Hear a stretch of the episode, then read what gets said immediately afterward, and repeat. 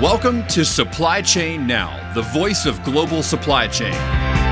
Supply Chain Now focuses on the best in the business for our worldwide audience the people, the technologies, the best practices, and today's critical issues, the challenges and opportunities. Stay tuned to hear from those making global business happen right here on Supply Chain Now. Hey, good morning, good afternoon, good evening, wherever you are across the world. Scott Luton and Greg White here with you on Supply Chain. Now, welcome to today's live stream. Greg, how we doing? I am doing well. I have discovered a way to alleviate supply chain backlogs in a port. Okay. and that is for a hurricane to approach. So 37 ships all go out to sea at once. Wow. So, crazy, is, right? It is. And I saw you shared that earlier today, I think on your uh, supply chain commentary where you were Right uh, wishing prayers and best wishes to everyone in the Southeast, including the first responders and all the army of helpers that will be really busy over the next weeks or months, right? Yeah. Yeah, no doubt. I mean, of course, Florida has taken the brunt of it. It's going to go offshore past Daytona and then come back and hit right around the mouth of the Savannah River, mm-hmm. which is the that's the opening to the port of Savannah. So, uh, yeah, and that's about 17 miles from where we, I am sitting right this moment. So wow. we'll see where that happens. Fortunately, I think it's going to degrade to a tropical storm. It's starting, it's looking like it. Uh, but yeah, thoughts and prayers with everybody who's experiencing it now, yet to experience it, and of course, as you said, everyone who will help or is. The, I think about these sailors; they will not escape high seas, but at least the brunt of the storm. Yeah, uh, and then they got to get back in line. Right. all all of that is the important stuff for sure. Uh, yeah. So we look forward, and we're going to be sharing a couple tips and resources for folks that want to help some of those efforts here in just a moment.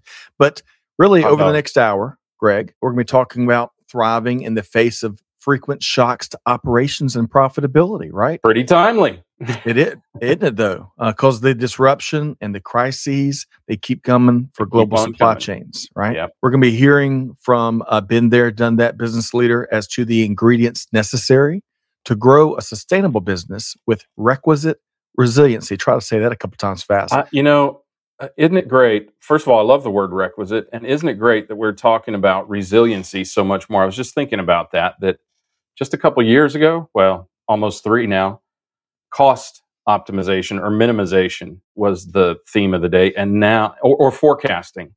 And now we're talking a lot about building resiliency in the face of both of those risks. So i think that's fantastic and others of course. Right. Uh, i'm with you uh, the, the, upheaval continues. It's going to keep on coming. I think today's it always has right? It's just that we needed the shock of the pandemic to realize it. And for we the consumer to go, hey, we see you, right? Supply chain people, right?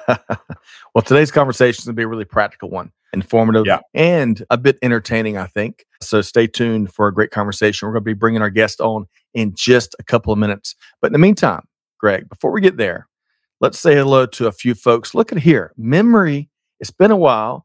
I wow. love that new headshot, Greg. Yeah, that is a pretty. Is that a green jacket? I think it it's uh, looks like a million bucks. So memory. Mm-hmm and look at the um i think she has gained an extra certification or two since her last time with us. She's got the cpim which i remember us celebrating but the cscp so memory congratulations. Looking forward to your wonderful perspective you'll be dropping on today's live stream. Catherine happy wednesday everybody. Big thanks to catherine and amanda and chantel and clay all helping us out with production behind the scenes. Jonathan philippi uh philip philippi uh, probably. Philippi. Philippi thank you. I don't know that's the way I would say it. so, Jonathan, we got your first name right, but right. great, great to have you back with us. He hails from Louisiana, so great to see you here via LinkedIn. Matthew DeSoto from Southern Oregon. You ever been up that way, Greg? Oh yeah, have yeah. You? I worked for an auto parts chain that was uh, had a ton of stores in the Northwest. Okay, well, Matthew, welcome. Go, go, Ducks. That was the name. That was the name of this chain. okay, I thought you were uh, giving a plug in for the Oregon Ducks, maybe. I don't know. but regardless, Matthew, hey, welcome. Looking forward to your perspective here. Thomas is tuned in uh, via LinkedIn, says, Hey, everybody, looking to connect professionals and experts in the field, specifically looking at demand forecasting and risk management and supply chains. He's in a We're good talk a little bit about that now and a little bit about that in a couple future episodes. So stay with us, Thomas. That's right. Great to have you, Thomas. Look forward to your perspective. Rohit is with us here today via LinkedIn. Let us know where you're tuned in from. Gene Pledger. Hey, Gene, hope this finds you well there in Northern Alabama. He says Fort Myers and Sanibel are getting blasted, and we, we were t- touched on that earlier. Yeah. Uh, there's going to be a lot of work that we're all going to have to chip in and throw resources at and help folks out. So, Gene, thanks so much. Great to have you here. Sophia. Sophia's back. Good morning, Supply Chain Now community. She says, Great to see you here, um, Sophia. And Jonathan did confirm, Greg, you said it right. Philippi. Is that what you said? Yeah. Okay. Yep. Uh, you know, it's, I believe I knew somebody with that last name in high school or college. Is it all runs together, I'm right? fond of, of, uh, historical knowledge, let's call it. well, Jonathan, thank you so much. Great to have you. Look forward to your perspective. Hey, Rain Carpenter is here. Rain, great to see you. Um, uh, we are as excited about this as well. Looking forward to your perspective. Cool you know, memory hat. brings up something here, Greg. We've heard a lot about this from our friend Jenny Froome and plenty of others. Uh, memory says she's living in a reality of energy crisis, load shedding for breakfast, lunch, and dinner in South Africa. We've heard a lot about that. So, hey, memory, you persevere through, and, and, and so great to have you back here for the first time in a while. Okay, so Greg, we got a great topic. Are we ready to bring on our wonderful guest speaker? I know we couldn't hit everybody. Y'all keep the comments coming. We look forward to sharing your observations at several points throughout the conversation. But And you're uh, going to get plenty to comment on and ask about in this Very- conversation. So, very true, Greg. Very true. So, I've got one question for you though. Are What's you that? buckled up and ready to go, Greg?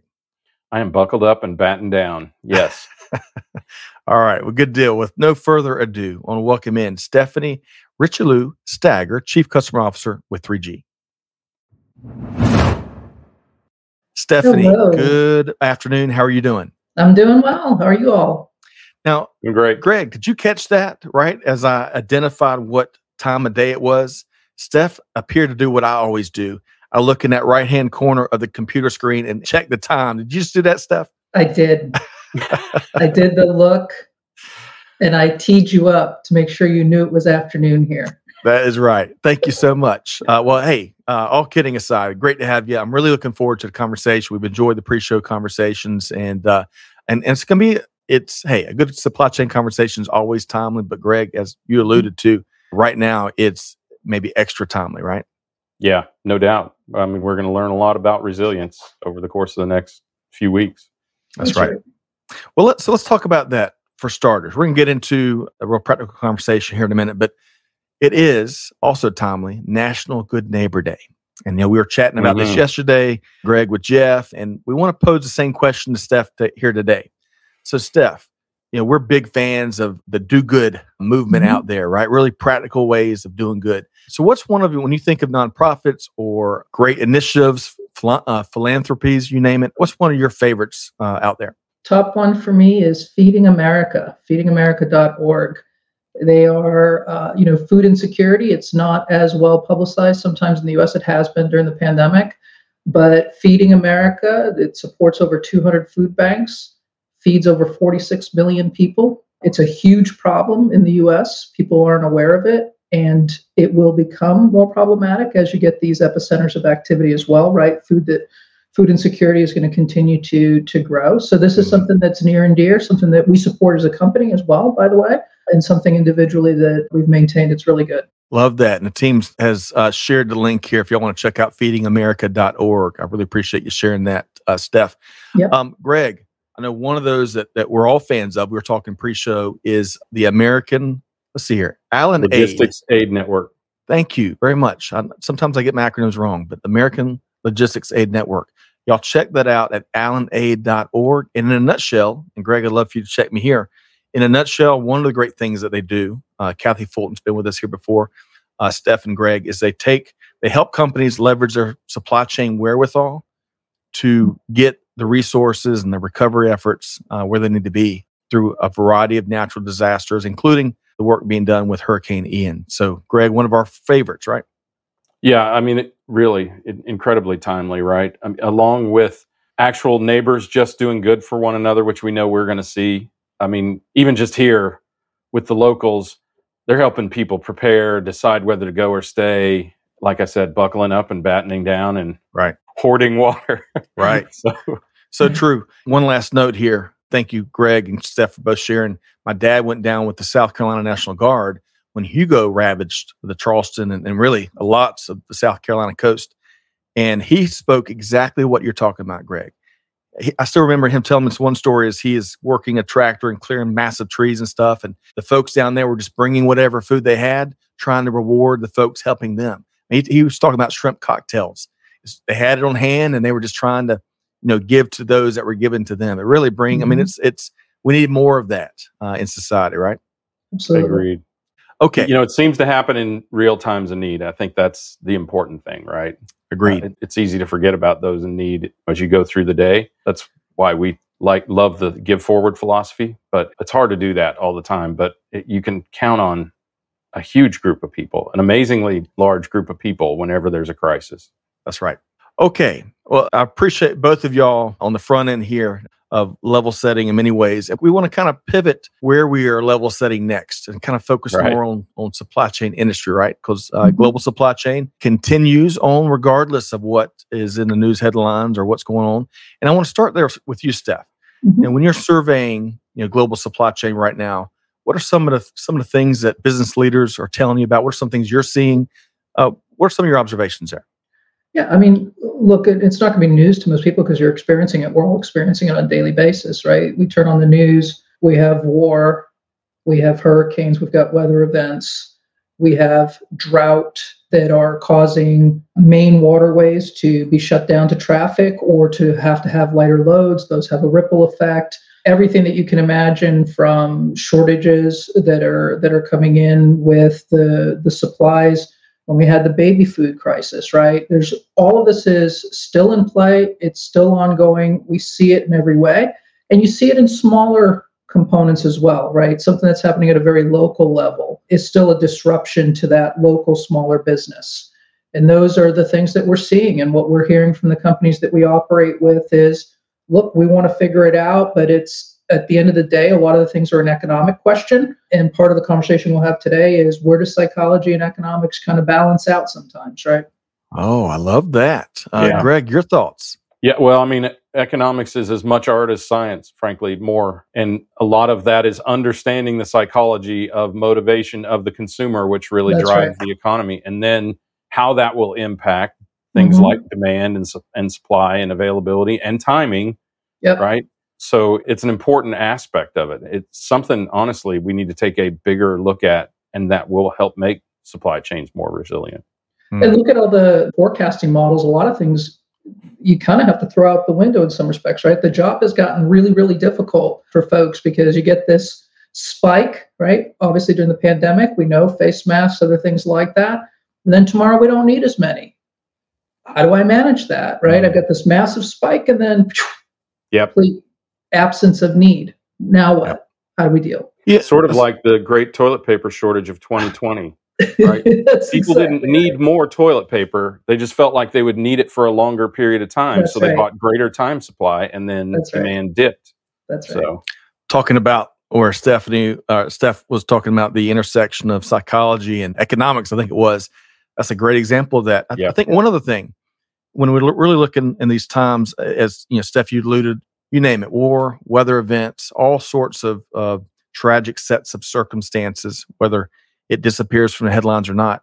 Uh, but, and Greg, you alluded to this on the front end, the great thing is a silver lining here is that industry has learned so much and it, it's already applying it and we're changing how business has been done in so many different ways for some long-standing reasons and for some new reasons. Mm-hmm. So I appreciate you sharing both of y'all uh, some of the observations out there that you're seeing. Before we move on, Steph, anything else you want to add? I know you got your finger on the pulse. Anything else? we miss anything as we're level setting observations before we move into one of my favorite recent checklists? No, I think uh, I think it's good because we'll cover and we'll give some examples along the way in the conversation. I think. I agree with that. And by the way, great to see you here, Gaurav. Great, great to have you back via LinkedIn. Let us know where you're tuned in from.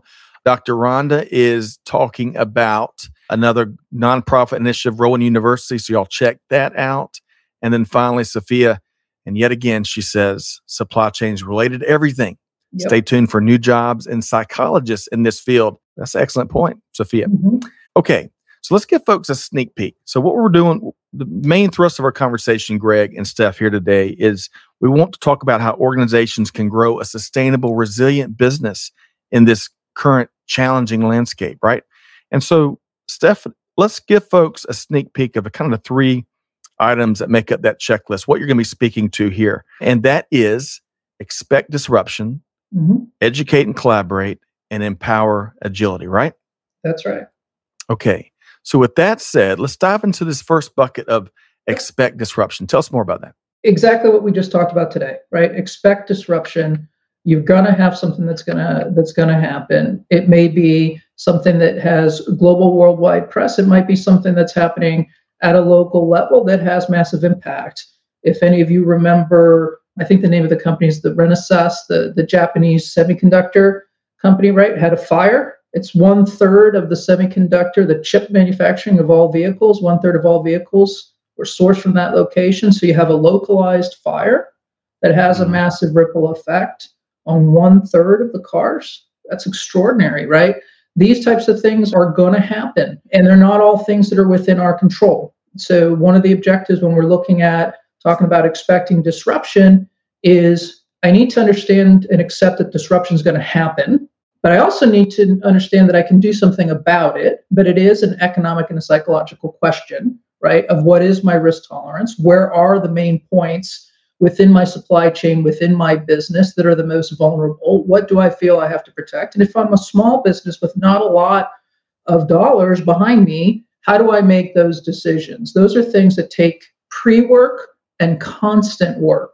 This isn't a one off event. So that's really what in the category of expecting disruption at a high level, right? Yep. As Agreed. we, yeah, go ahead. I'm sorry. Uh, well, I was going to get Greg to weigh in when he's mm-hmm. here, but I want to give you a chance, Steph, to finish your point. What else? I think it's understanding that there's things that are internal and external. We focus the front end of this conversation today really on kind of the external things things that are happening to us from outside that we're having to react to as best we can right? Mm. and that's that's going to fall into proactive planning to react more efficiently right? Mm. but there's also things that are internal to the organization and part of it is that psychology of accepting risk of understanding it knowing where i'm going to be. And it's also understanding the processes and controls within the organization. Do i have processes? Do i have communication gaps? Do i have plan gaps in how I run my business that will amplify a challenge or help de amplify the result of that challenge, right? Those are things that fall under this category and uh, are important that you have in the full scope of what you're looking at. All right. Greg, we're getting a fast start right out of the gate with this expect disruption. Your thoughts on what Steph just shared?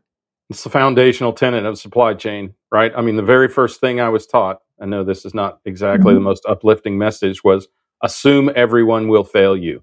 That's right. And build a provision for that, mm-hmm. right? The consumers will do something or your customers will do something that disrupts your demand plan or a carrier will fail to deliver or you know we've talked about even some really funny things our trucks we sold auto parts our trucks would disappear to Mexico and we'd find the stuff being sold in the desert or yeah. drivers might go on a substance binge. So anything could happen, right? right? And we've seen that both internally and externally, right? You have, I think about when we talked about drivers so much, I think about how many times a driver shows up with an appointment and still the distribution center isn't ready, or mm-hmm.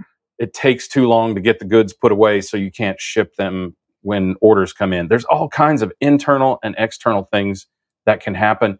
I think key to expecting disruption is to expect the outcome of the disruption, not trying to decide whether the linebacker or the cornerback is going to blitz, but right. what do you do when a blitz right. occurs, right? When mm-hmm. it comes from the left, it doesn't matter if it's a linebacker or a cornerback, right? mm-hmm. sorry, football season stuff. But I think it's, you know, I heard Pats fan. Sorry. Oh, man. You got a big yeah. trophy case then, Steph. Yeah, it's it's going to be a little bit light for a bit, but we'll get back. Uh, you'll get, yeah, definitely. I'm hoping that it's going to be for a good bit.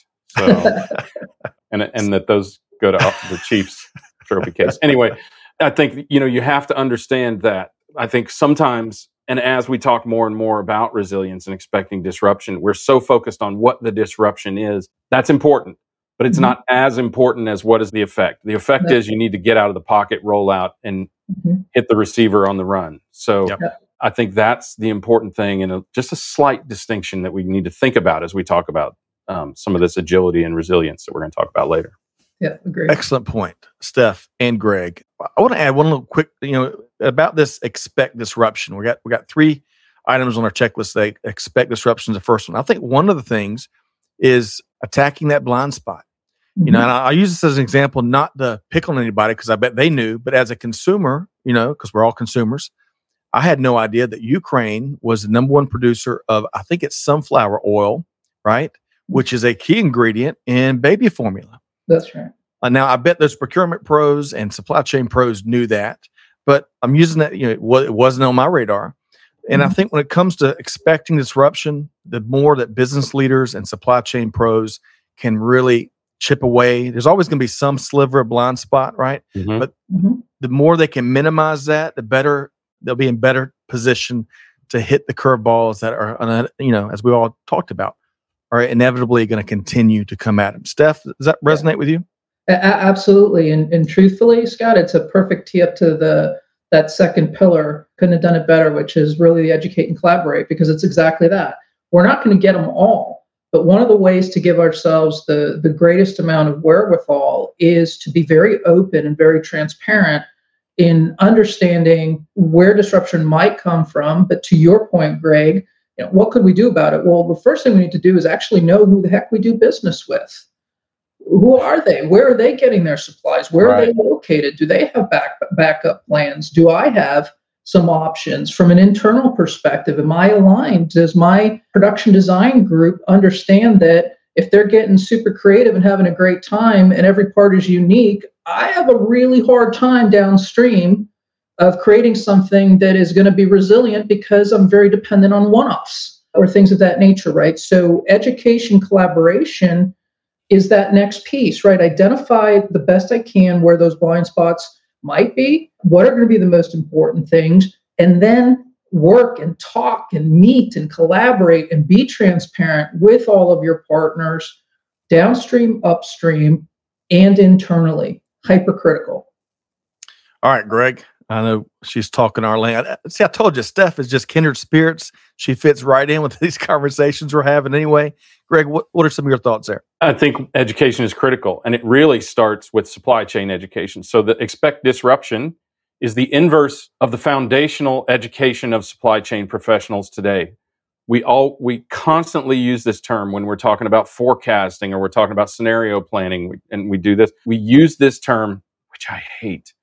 and that is all other things being equal, right? We need to strike that from any discussion in supply chain because all other things are never equal. All other things being equal is what makes the beer game work. And the beer game is foundationally how many people are taught supply chain. It is fundamentally flawed. The beer mm-hmm. game doesn't work and it doesn't teach you about the way the supply chain works today. So, but it's fun to think, play over a beer. it is. It is a, a lot of fun to play. It really is, right? And I really thought I was learning something when I was, you know, doing it. And mm-hmm. and we may or may not have played it once or twice with a beer.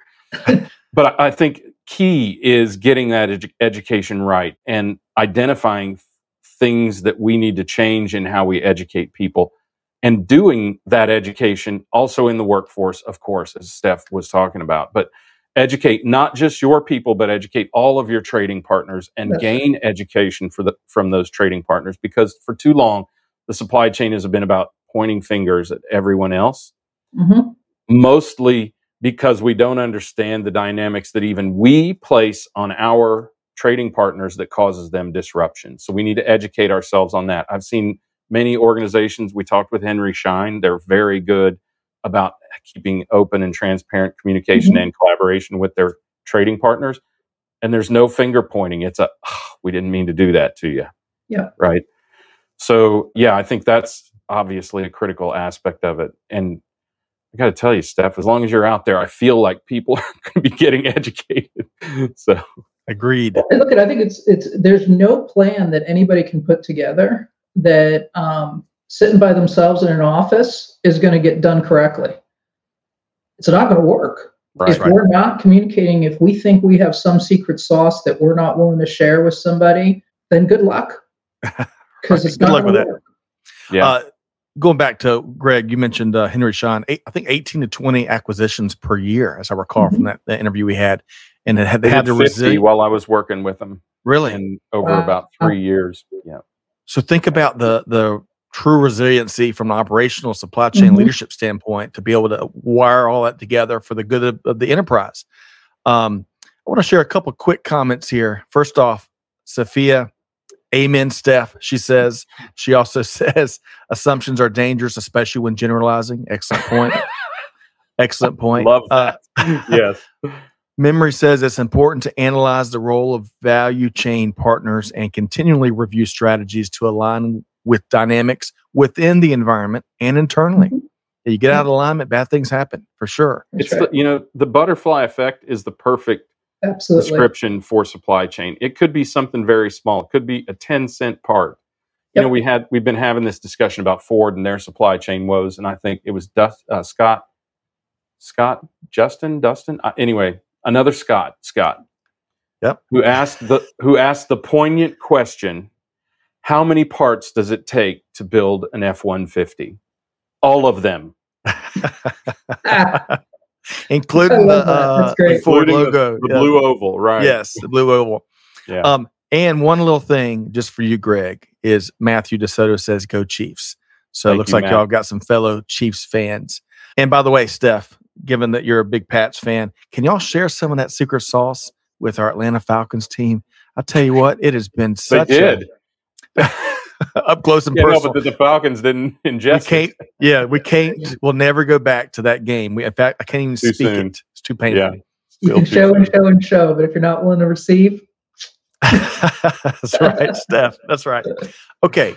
So we're working our way through this uh, three item uh, Mhm. checklist for the sake of this conversation of how to really uh, grow resiliency so that you can expand successfully in light Mhm. of this ever challenging such uh, uh, environment we're all in. Yep. So the first one was expect disruption. The second item was educate and collaborate. that's right. And thirdly is what, Steph? empower agility. And that's a more buzzy statement or whatever. What does that really mean? Well, it builds off the other two, right? Empowering agility can be an incredibly expensive proposition if you think you have to be able to react, pivot, uh, take advantage of every potential scenario that's ever existed or been known to man, right? So it's not the legal perspective of do I have a way to manage every potential risk, no matter how how far fetched it might be? It's okay. What's the real risk that I have, or the real opportunity, right? Because agility isn't just about in resilience. They're not just about being reactive. They're also about being able to be proactive to new opportunities, right? To move forward. So it's taking a look and saying, do I have a narrowed view that is uh, both economically feasible for me to support? Is it something from a program perspective, because it is a program to continue to build on this, that I can continue to garner support? It's easy to garner support for supply chain related challenges in a period of crisis. And then this is the psychology, human nature kicks in, time passes, life's feeling pretty good you supply chain folks, uh, we're back in cost mode. We're in this, we're in that, right? Whereas right now, the message might be no matter what, get it done, figure it out, let's figure it out. And then tomorrow it goes in, right? So you don't want that whiplash. You need something that's going to be able to sustain. So when we're talking about empowering agility, it's not just the concrete actions of what playbooks do I need to have it, uh, you know, on hand how do I bring more digitization in, right? More automation and tooling into my structure? How do I ensure that I have shared knowledge? But it's also that entire network play internally and externally. How do I maintain this? Am I going to run into cost obstacles? Is this a full time job? Do I have the wherewithal? How do I make it scale? That's really what's going to be required for us to truly, as individual organizations, empower ourselves. Do I empower you, Scott, to go out and do the stuff? If I don't empower the individuals that are on the front line, it's a fail point, right? Mm. So empowering agility uh, in, a, in a really a greater sense is what I'm picking up from Steph. Greg, your thoughts there on that third one? Yeah, uh, I mean, long ignored agility, right? I mean, we focus so much to, to Steph's point on cost and so much on forecasting, trying to predict the future that we, in many cases, ignored responsiveness and preemptiveness, right? And opportunism. I mean, that's that's the truth. You know, there are companies who make 100% of their profit by hedging inventory.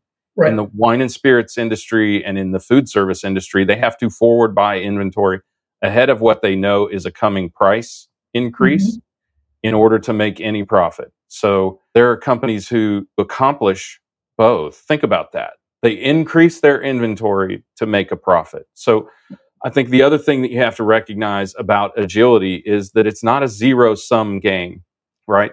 If you're increasing your inventory and you do it the right way, and I think digitization technology is one of the best ways to help us assess that, mm-hmm. then you can make more money by doing that than if you don't. The other is, I think we have to acknowledge recovery as an agility, right? Yeah. Uh, visions of Tom Brady just keeps coming into my head now that you now that you say now that you mentioned you're a Patriots fan.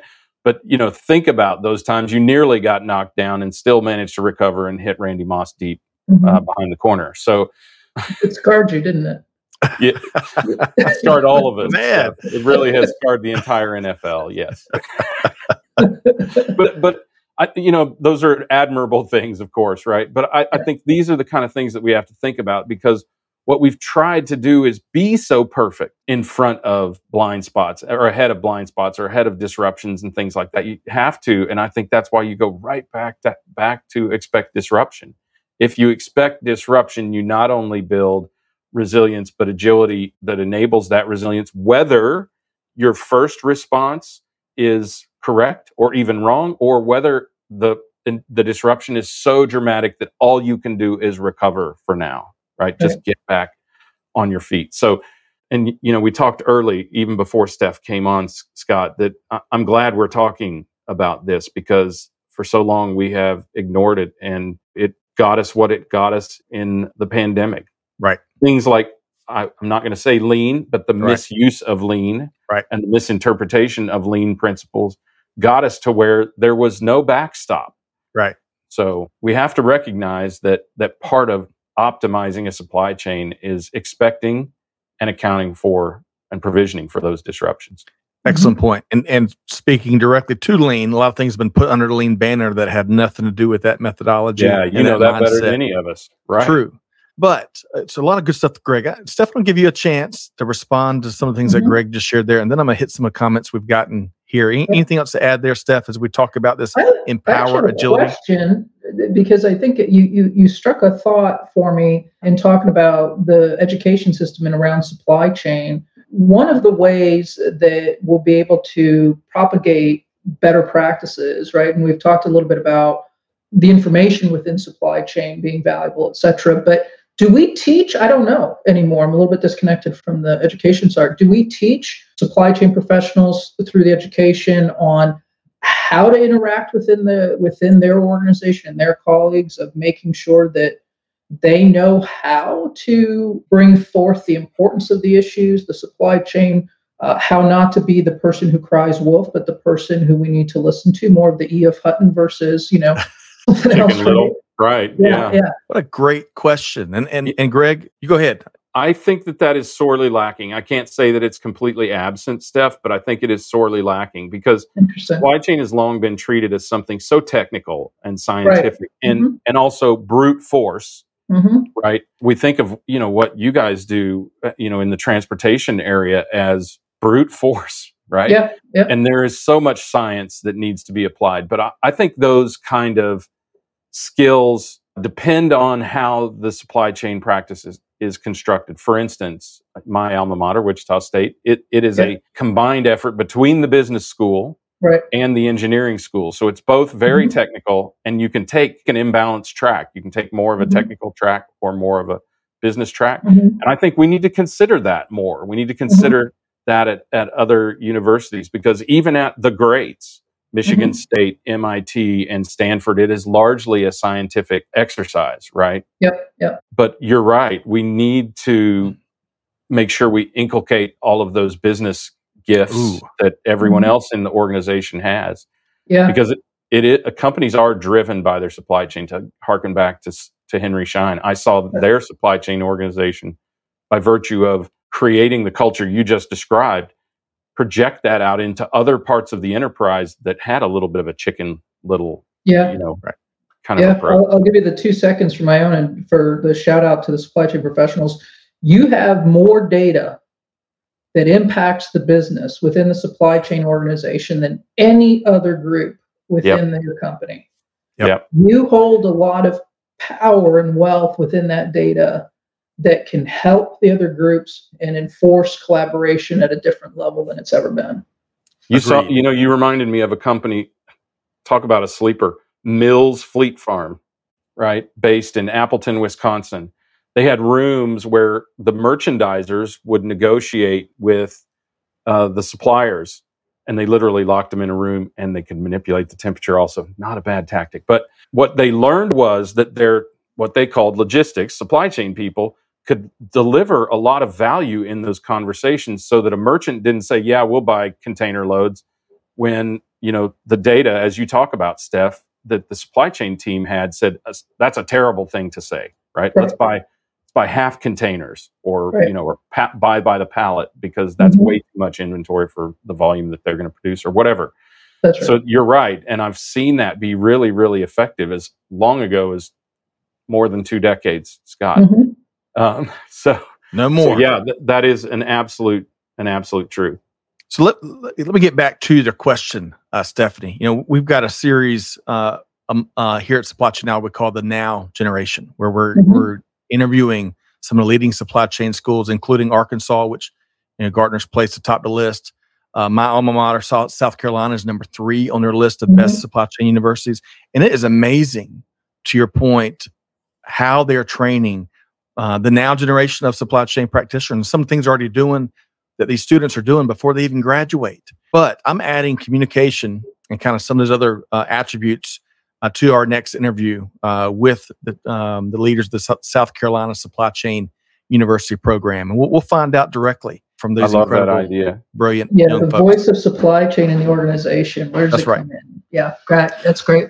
All right. So let me do this. Share a couple quick comments, and then we're going to find out a lot more about 3G, and we're also going to dive into some resources that you and the team brought here today. I want to hit uh, Dr. Rhonda is talking about trauma with Greg, you know, going back to the NFL conversations. Hey, yes, definitely. But she also says yes. we can get comfy and not be mindful of how we're operating and lack assisting or evaluating our processes and That's behaviors. It can be costly in so many different Continuous. ways. Can I address point. that just real quick? Yeah another great leader that I met in my travels used to ask the question when something went wrong, why did it go wrong? Mm-hmm. Right? That's really common. Not right? who or what, what but what, why. What he also asked was when something went right, why did it go right? And you had to have, to your point, Steph, an equally mm-hmm. defensible position as to why it went right. Mm-hmm. And that consciousness of what makes things go right rather than just riding the wave like we do in the stock market so often or these silly mm-hmm. people who buy crypto you know knowing what makes something work and what made it work in that scenario is really really critical to being able to repeat it. And i think right. that is something scott as you're talking to the now generation impart that wisdom to them. Yeah be able to answer the question what went right? I appreciate that greg and steph. And hey they're imparting a lot of wisdom on us it's amazing what these folks are doing. So, but mm-hmm. Steph, I appreciate that question. It's a great question that we should all be thinking about as practitioners, as we're sitting in seats with positions that are molding where the industry is going, right? And mm-hmm. of course, talent drives that. Speaking of Wichita, Mohib's back with us. Enjoyed a great air show at, at uh, McConnell Air Force Base where I used to serve. So, Mohib, we've missed you. Hope this finds you well. And finally, Thomas. So, Thomas, to your first question, Thomas, which he says, how are supply chain dependent companies planning resiliency in their organizations. I really think that Steph and Greg have addressed that a lot with this three item checklist in a bigger sense. And then we're going to, maybe we'll touch on tools here in a minute. Uh, yep. Thomas is asking about tools for forecasting and risk. Steph, management. is there anything in that question that just jumps out at you immediately? Uh, I think some of the things on the depend on supply chain. You're, there's a lot of movement. It's a much bigger topic. We're not going to be able to cover it today, but the discussions, and no matter where your central point is, whether it's the U.S. or Germany, it doesn't matter. It's where your house is. Nearshoring, reshoring activities. Those are areas that are being explored greatly. The tools around forecasting, obviously, it's data, it's digitization, et cetera. But there's some bigger macro type of decisions that companies are needing to look at and make that are going to, I think, again, put the supply chain folks in the middle of the conversation. Wonderful. Where I don't know why I knew she had. Be. I don't know why I knew she had a thought there. Right, you could see it. we need to book a second hour. and yes, CM, the University of Arkansas. That was uh, we we sat down with them probably about three or four months ago. They're doing some really cool things there. Great to see you here today as well. All right, so we're trying to get to many comments, uh, but Steph and Greg, mm-hmm. Steph, let's dive into what 3G is doing. Let's just um, let's in a nutshell, what are some of the cool things that y'all do over at 3G? Yeah, I mean, it's really a foundational tool, right? So we we do transportation management systems and shipping execution systems. So both the planning side and, and optimizing as well as the executing side out of the warehouse or three or 3PL, whatever the case may be. The big thing that that, you know, when we talk about resilience and threading it in, we're part of that digitization, part of putting information at your fingertips, of taking lots of pulse points that are that are happening, of providing more choice of providing flexibility from a systems perspective. I used to say something you never want your systems to be the ones that leave you behind, right? So it's something that we take very closely here within 3G, which is building uh, solutions that can pivot, right? That can have some additions coming in or changes so we can take advantage of it. That's really what we're focused on more choice, automation, automate what should be automated, put the information in the hands of humans to make the right types of decisions uh, that are there and bring that balance forward. Love that. So, so much practicality there, and and, it's mm-hmm. not just Greg. You know, we talk about this quite a bit. It's not just technology for the sake of technology because it's mm-hmm. uh, you know shiny and new and all this stuff, but it's really purpose driven. You know, mm-hmm. technology, mm-hmm. uh, starting with you know the outcomes you're seeking and working backwards. Kind of somewhat That's I heard there. Greg, your thoughts? Yeah, I agree. I think the only way to the only way to implement technology and to use it is to identify the problem that you're having or the outcome that you're seeking, both in many cases, mm-hmm. and then apply a technology that solves that problem. And I think a lot of companies they try to solve too many problems at once. Yes. Right. Pick the biggest pain, solve that, get the win. Because mm-hmm. a lot of companies are still trying to get their they're still trying to get their constituency, their their team comfortable mm-hmm. with technology taking on some tasks. So mm-hmm. find an area where you have a lot of pain, help people recognize that technology can solve that. Then eventually, this is the question you want to hear is, oh, so you tackled that force. Could you also do this? When mm. you've gotten to that point, you have truly won over your constituency. Excellent yeah. point. And Steph, that's when you hear something like that, that's like music to your ears, right?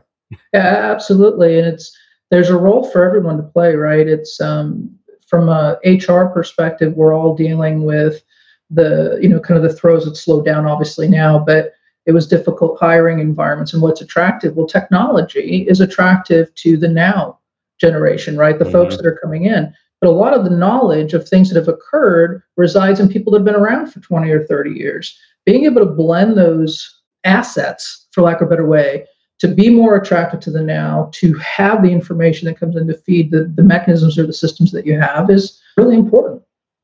Oh, Greg, she is talking our language with those mm-hmm. last few thoughts. I got to give mm-hmm. you a quick response to that, Greg. The generation that we're talking about is baby boomers. So instead mm-hmm. of okay, boomer, maybe we ought to say, okay, tell me something, yeah. boomer, because uh, that generation is leaving the workforce at a record pace, the largest generation in the history of Earth is leaving with knowledge that was largely intellectual, not always right. or even often documented. And we need to capture that. And we can mm-hmm. capture mm-hmm. that in a way, by the way, mm-hmm. that the now generation can really absorb it. We can impart knowledge into technology with AI, for instance, yep. and and then utilize that to make the decisions or guide the decisions that provide the desired outcome that the now generation wants. They don't want to do the grinding of or the mm-hmm. manual or the dark, dirty, dangerous, or dull parts of that kind of work. That's right. Because they're used to technology, giving them the answer, and it certainly can and should. We need to capture that that knowledge and impart it to the technology to be able to do that. Mm. So that seems to be a big part of the mission of uh, the 3G team. So good there. Let's recap a bit because I want to give folks the opportunity to learn a lot more about Steph and 3G. But I want to go mm-hmm. back to just kind of recapping what we heard here: the three buckets, eh, you know, three ways to really grow uh, a more sustainable, resilient organization and supply chain in light of what we're all experiencing. Expect disruption, educate and collaborate, and empower agility. Which my favorite is probably that third one and, and I mm-hmm. loved your comments there, Steph. Um, There's a lot of people like screenshotting right now, so I'm just going to give them a moment to, okay. to capture that. Um, so hopefully everyone got that, but I, I want to move along because we have other opportunities for folks to connect with Steph and, and 3G. And I want to start with the upcoming webinar, Steph. We're, we're going to kind of reverse these resources. Yeah. I want to start with the upcoming webinar on October 18th mm-hmm. entitled A New Paradigm of Resilience protect against the next supply chain crisis. We're hosting mm-hmm. uh, 3G here at Supply Chain Now. Why should folks, Steph, check out that webinar? Well, first and foremost, Ron Lee, who's my colleague um, and our chief product officer, is a good guy and a funny guy. So if nothing else, you come out and support Ron.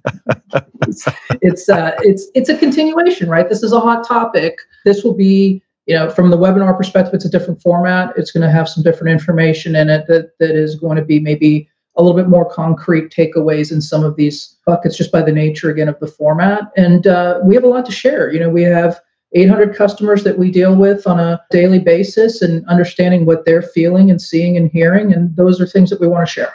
I love that. And that's october 18th i think mm-hmm. our team just dropped a link in the chat. It's free to attend but you got to register so make sure you register all right and then and, and so greg you and i are tackling that uh, together on the 18th uh, one other thing i want to uh, point people out, another resource we want to drop, Steph and Greg, is uh, the feature page I'll have at 3G. Yeah. Where you feature a, a variety of different stories uh, from customers, which are the mm-hmm. best kind, uh, yeah. Bemis, Green Circle Growers, and others. Let's drop that in the chat as well. You know, Steph, because those, from what I saw, those are examples of what you and Greg have been speaking to. Mm-hmm. Where, mm-hmm. uh, hey, here's a here's here's a challenge. Here's the problem. Here's what I want to do. How mm-hmm. can we get there? and looks That's like you and your team step up to the uh, the plate and hit home runs there maybe yeah i mean you know uh, I, I like to say it's a little bit cocky maybe but you know when you failed in other solutions um, people come to 3g there's a history of, of folks that are here that are 20 30 year veterans in, in supply chain activities that have a lot to uh, instill and we're learning our constituents, our buyers tend to be second, third time buyers of other solutions before they they come in, and so there's learning that comes from that. But in those stories, it's something that I can't remember if it was Greg or you said it that uh, Scott was um, probably Greg today. Boil the ocean. you're not boiling the ocean with these solutions. You're identifying your key problems and it's again it's a human nature it's a psychology thing we all think it's a blast to whiteboard our grand visions of the world and how everything is going to operate perfectly. And that's just not going to get you anywhere. We have to be able to identify a little bit more concretely, right? And that's um, what some of those case studies point out. There's both from pure shipping execution as well as more upstream on the TMS side with the optimization and planning, what people focused on, the types of results they got, I think can be helpful. You know, I, on the front end, Greg and Steph, and Greg, I want to get you to respond uh, as well to this maybe. You know i use the word practical is one of my favorite words because mm-hmm. it really speaks to what steph's talking about there at least to me. You know what's tangible? Yeah there's there's lots of grandeur out in industry and we need that right? That helps to change industry but some of that a portion of that i'll leave y'all to set maybe the uh, what percentages are a lot of it can be hot air and doesn't get us anywhere sure. and steph what i hear you say is what are we trying to do in a very tangible and practical manner mm-hmm. and let's do that right, right. Greg, speak to that for a second. Your final thought before we um, thank Steph for her time. Yeah, I think that the things like case studies are so powerful because you, as a practitioner, can empathize or even identify with a problem that another company had and say, "Oh, I need yep. that," right? And that's why things like customer, whatever you call it, whatever everybody calls their gathering, right? We call it like a project seminar but i think those kind of gatherings where you get to hear from the people doing the doing the practitioners mm-hmm. and how a, a, technology and a team you know help change their business and yep. the problem that it attacked i think that's incredibly powerful Agreed. Agreed. Greg, well said there. Okay, Steph, let's make sure folks, and I had it on this last slide. I'm going to pop it right back up here. How can folks connect beyond the webinar and beyond the feature page with customer stories, mm-hmm. with some of our favorites? How can they connect with uh, you and 3G, Steph? Yeah, absolutely. So the my email is on there, LinkedIn is on there for me personally. Also, connect 3GTMS at 3GTMS.com. We can put that in into the chat. I'll pop it in when we bounce off. Those are ways to connect with us. We're always happy to engage. We're always looking to learn from your own experiences as well. Love that, uh, Steph. Really appreciate where your um, the angle of of attack of your message here today. I think again, kindred spirits, and it represents Greg a lot of what we have been talking and listening uh, to business leaders talk about. Right. So, with no further ado, uh, Stephanie Richelieu Stagger, Chief Customer Officer with 3G, thank you so much for your time here today, Steph. Thank you, much appreciated. Just a shout out, thoughts and prayers for everybody down in Florida, obviously, mm-hmm. and shout out to everybody on this call for participating. Appreciate it. Thanks so much, Steph. Thank you.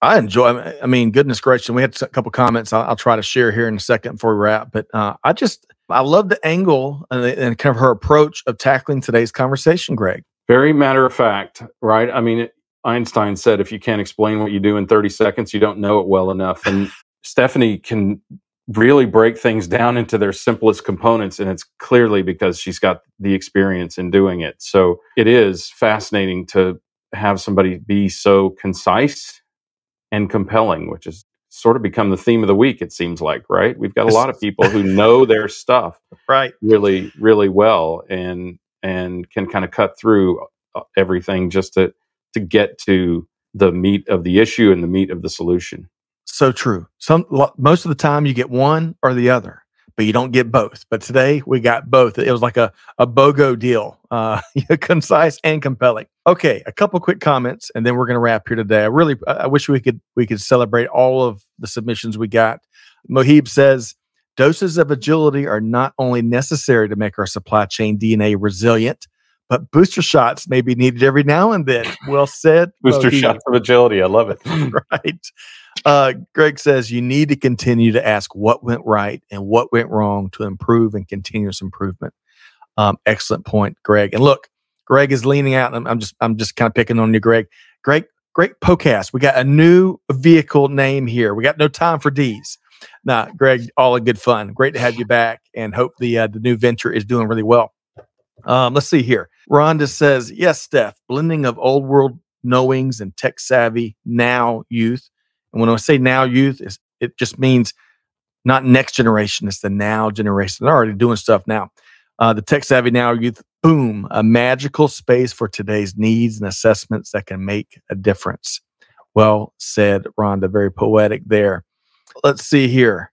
Looks like, let's just, oh goodness. Greg says, let's just remember how resilient the Green Bay Packers are. All right. So, yeah. Chiefs and Pats, the Packers look like they're going to maybe make a run for it this year. Who knows, Greg? Yeah, one of the two quarterbacks that played in that Packers and Bucs game, at least one of them will not be in the league next year.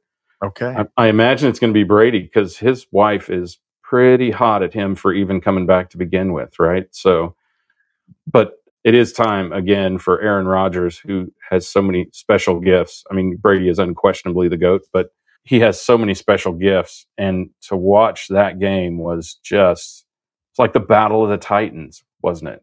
Yes, agreed. Agreed. The uh, winners and, you know, of the very first Super Bowl, the Greenberg Green Bay Packers. Oh, that's right. They beat so, the Kansas City Chiefs. That is right. Bart Starr, I think, was part of that game. Yes, he uh, was. Very good. we'll save that for another time. One final one. And Rain, we appreciate your work and, and facilitation.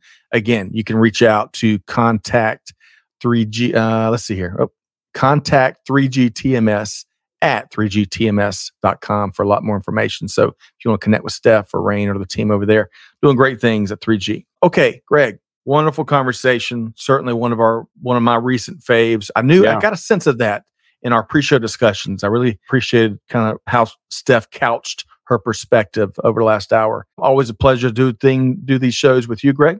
Likewise. Yeah, this was a great one.